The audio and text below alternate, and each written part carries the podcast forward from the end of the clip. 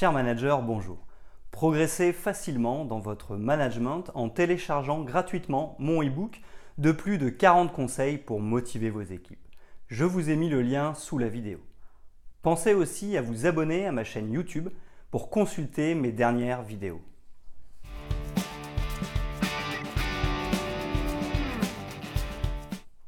La vie est faite de choix et nous ne pouvons y échapper. Or, pour certains, prendre une décision n'est pas si évident. Réfléchir sur la manière de comment prendre une décision nous amène d'abord à définir ce qu'est la prise de décision. On parle de processus de décision lorsque l'on doit faire un choix d'action parmi plusieurs alternatives. Certaines fois, un raisonnement logique nous permet de savoir ce que nous devons faire. Ce n'est donc pas un choix. Par exemple, lors d'une démarche de recrutement, un candidat nous semble plus adapté au poste qu'un autre. C'est une déduction logique qui nous amène à recruter ce candidat. Un choix, c'est l'histoire de l'âne de Buridan. Cet âne a faim et a soif, il a autour de lui un seau d'eau et un seau d'avoine. Ayant autant faim que soif, il ne sait pas quoi choisir et par où commencer. Il finira par mourir. Nous avons une décision à prendre lorsque nous sommes face à un choix sans savoir quel chemin peut être meilleur que l'autre. Aucune déduction logique sur le moment ne nous permet de nous orienter et de trancher. L'immobilisme et l'indécision nous seraient préjudiciables. Il faut donc décider d'un chemin pour avancer. Nous sommes alors dans l'inconnu total. Comment faire pour être capable de prendre les bonnes décisions?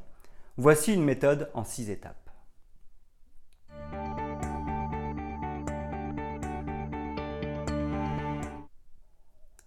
Premièrement, définir l'objectif. Mieux comprendre comment prendre une décision, c'est se poser la question de l'objectif que nous recherchons à travers cette décision. En tant que décideur, il va nous être difficile de prendre la bonne décision, seul ou de manière commune, si nous ne savons pas où nous devons aller. Cherchons-nous à satisfaire un besoin client, à respecter les valeurs de l'entreprise ou à gagner de l'argent L'objectif va définir le cap. La décision, quant à elle, va nous pousser à l'action. Nous devons donc savoir quelle direction prendre pour agir dans le bon sens.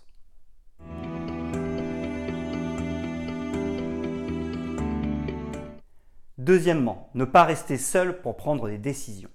La deuxième étape pour savoir prendre des décisions est de ne pas rester seul. En effet, nous ne sommes pas obligés de porter tout le poids du monde sur nos épaules, même si la décision nous revient. L'avantage de s'entourer, c'est que nous nous sentirons soutenus.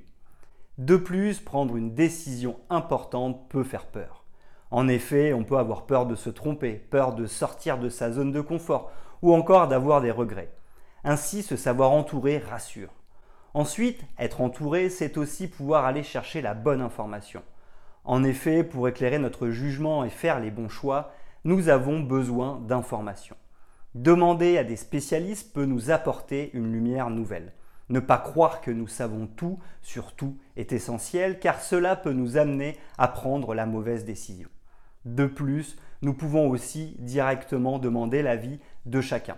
Avoir différents points de vue peut nous permettre de consolider le processus de prise de décision et d'éviter les mauvais choix ou pas. Mais au moins, nous pourrons prendre une décision en connaissance de cause.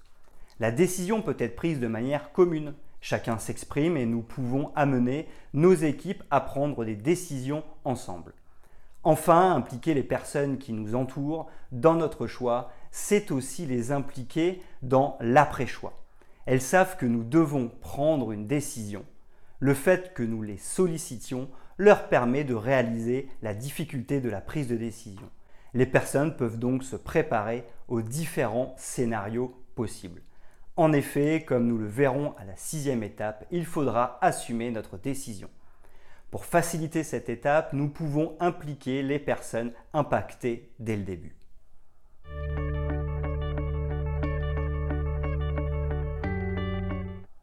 Troisièmement, écouter ses émotions pour savoir comment prendre une décision. La troisième étape pour savoir comment prendre une décision est de s'écouter il est important de faire confiance à son intuition et à son instinct. Premièrement, nous écoutons les autres. Ensuite, nous nous écoutons. S'écouter ne signifie pas forcément écouter ses pensées. En effet, lors d'une prise de décision, elles peuvent être confuses. Surtout, nous pouvons peser le pour et le contre. Cependant, un autre indicateur nous permet de mieux comprendre ce que nous voulons. Ce sont nos émotions. Elles ont le mérite d'être sincères. Ainsi, face à un choix, nous devons nous demander ce que nous ressentons. De la peur, c'est qu'il y a un danger. Quel choix me fait le plus peur? Quel danger se cache derrière cette peur? Si un choix nous fait moins peur qu'un autre, peut-être est-ce le bon? En effet, cela peut signifier que le danger nous semble moins grand. De la tristesse, quel choix me rendra le plus triste? La tristesse étant liée à un manque, quel choix provoquera le plus gros manque? De la colère, elle surgit lorsque nous ne nous sentons pas respectés ou que nos valeurs sont bafouées. Quel choix me met en colère? Colère est un indicateur essentiel.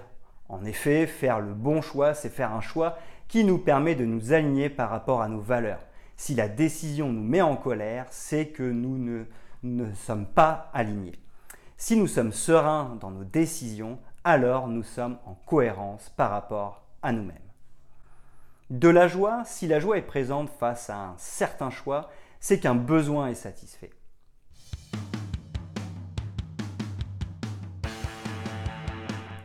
Quatrièmement, analyser ce qu'on a à perdre ou à gagner. Après avoir écouté les autres et nous être écoutés, nous devons y voir plus clair dans la décision que nous devons prendre. Pour savoir comment prendre une décision, il est désormais temps d'anticiper les répercussions de notre préférence. L'idée est de s'imaginer ce que nous pourrions perdre en prenant telle ou telle décision, ainsi, que, ce que nous pourrions gagner. Nous pesons le pour et le contre de chaque décision de manière assez objective. À ce stade, nous savons ce qu'en pensent les autres et ce que nous ressentons. Nous connaissons donc la décision qui est la plus alignée par rapport à nous-mêmes. Il faut se préparer à la prise de décision. Ici, l'idée n'est pas seulement de choisir la décision qui a le meilleur rapport perte-gain, mais de se préparer à ce que nous allons gagner ou perdre. Finalement, l'alignement face à nos valeurs aurait un critère déterminant dans notre prise de décision. Anticiper les pertes et les gains est une des premières étapes de la mise en mouvement. Cette quatrième phase est aussi une phase d'anticipation qui nous permettra de prendre la décision en toute connaissance de cause.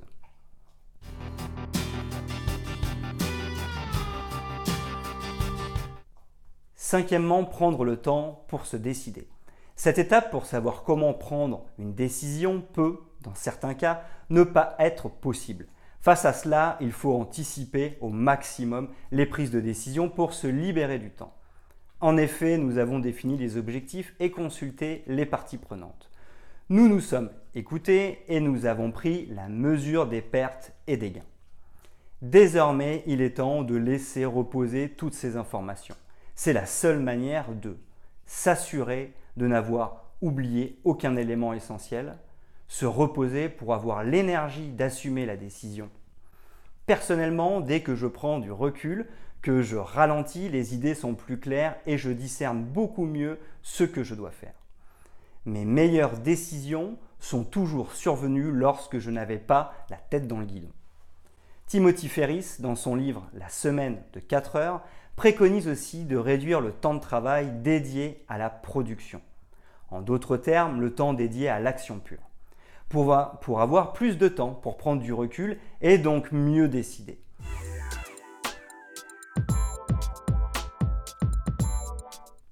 Sixième étape, assumer ses choix et ses décisions. Enfin, la dernière étape pour comprendre comment prendre une décision est de se préparer et d'assumer ses choix. Comme nous l'avons vu lors de la première étape, il faut impliquer les parties prenantes au fait qu'il va y avoir une décision. D'ailleurs, la décision peut être prise de manière commune. De cette manière, le poids de la décision sera moins fort pour nous. De plus, les équipes ayant participé à la prise de décision seront beaucoup plus impliquées dans la mise en œuvre. Elles en assument aussi une part de responsabilité. Nous pouvons aussi être seuls dans la prise de décision. Confiance en soi sera essentielle.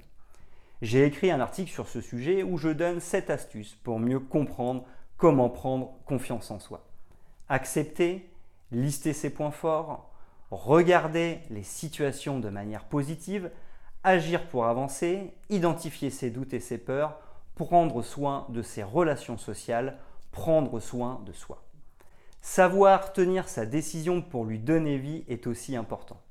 Mon article sur ne rien lâcher tout un art peut aussi nous inspirer sur ce sujet. Définir des objectifs de vie, la première cause de l'échec c'est l'abandon, savoir rebondir, le travail finit toujours par payer, réécrire son histoire, les passions, la famille, les amis. Enfin, assumer sa décision ou une décision commune, c'est être à l'écoute de la nouvelle réalité qui survient. Savoir réajuster en prenant les feedbacks nous permettra de ne pas trop être rigide par rapport à la décision. Aucune décision n'est parfaite, il faut donc savoir remettre en question la situation pour l'adapter au mieux.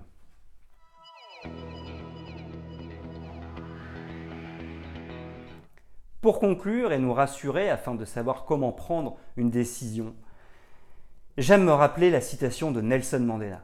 Je ne perds jamais, soit je gagne, soit j'apprends. Si notre décision nous permet d'atteindre ou de nous rapprocher de notre objectif, alors c'est gagné. Même si nous devons réajuster certaines choses, ce qui est fortement probable, dans le cas où notre décision ne nous permet pas d'atteindre ou de nous rapprocher de notre objectif, nous aurons appris ce qu'il ne faut pas faire. Nous devrons donc réajuster et changer de cap. Cette démarche sera aussi très formatrice.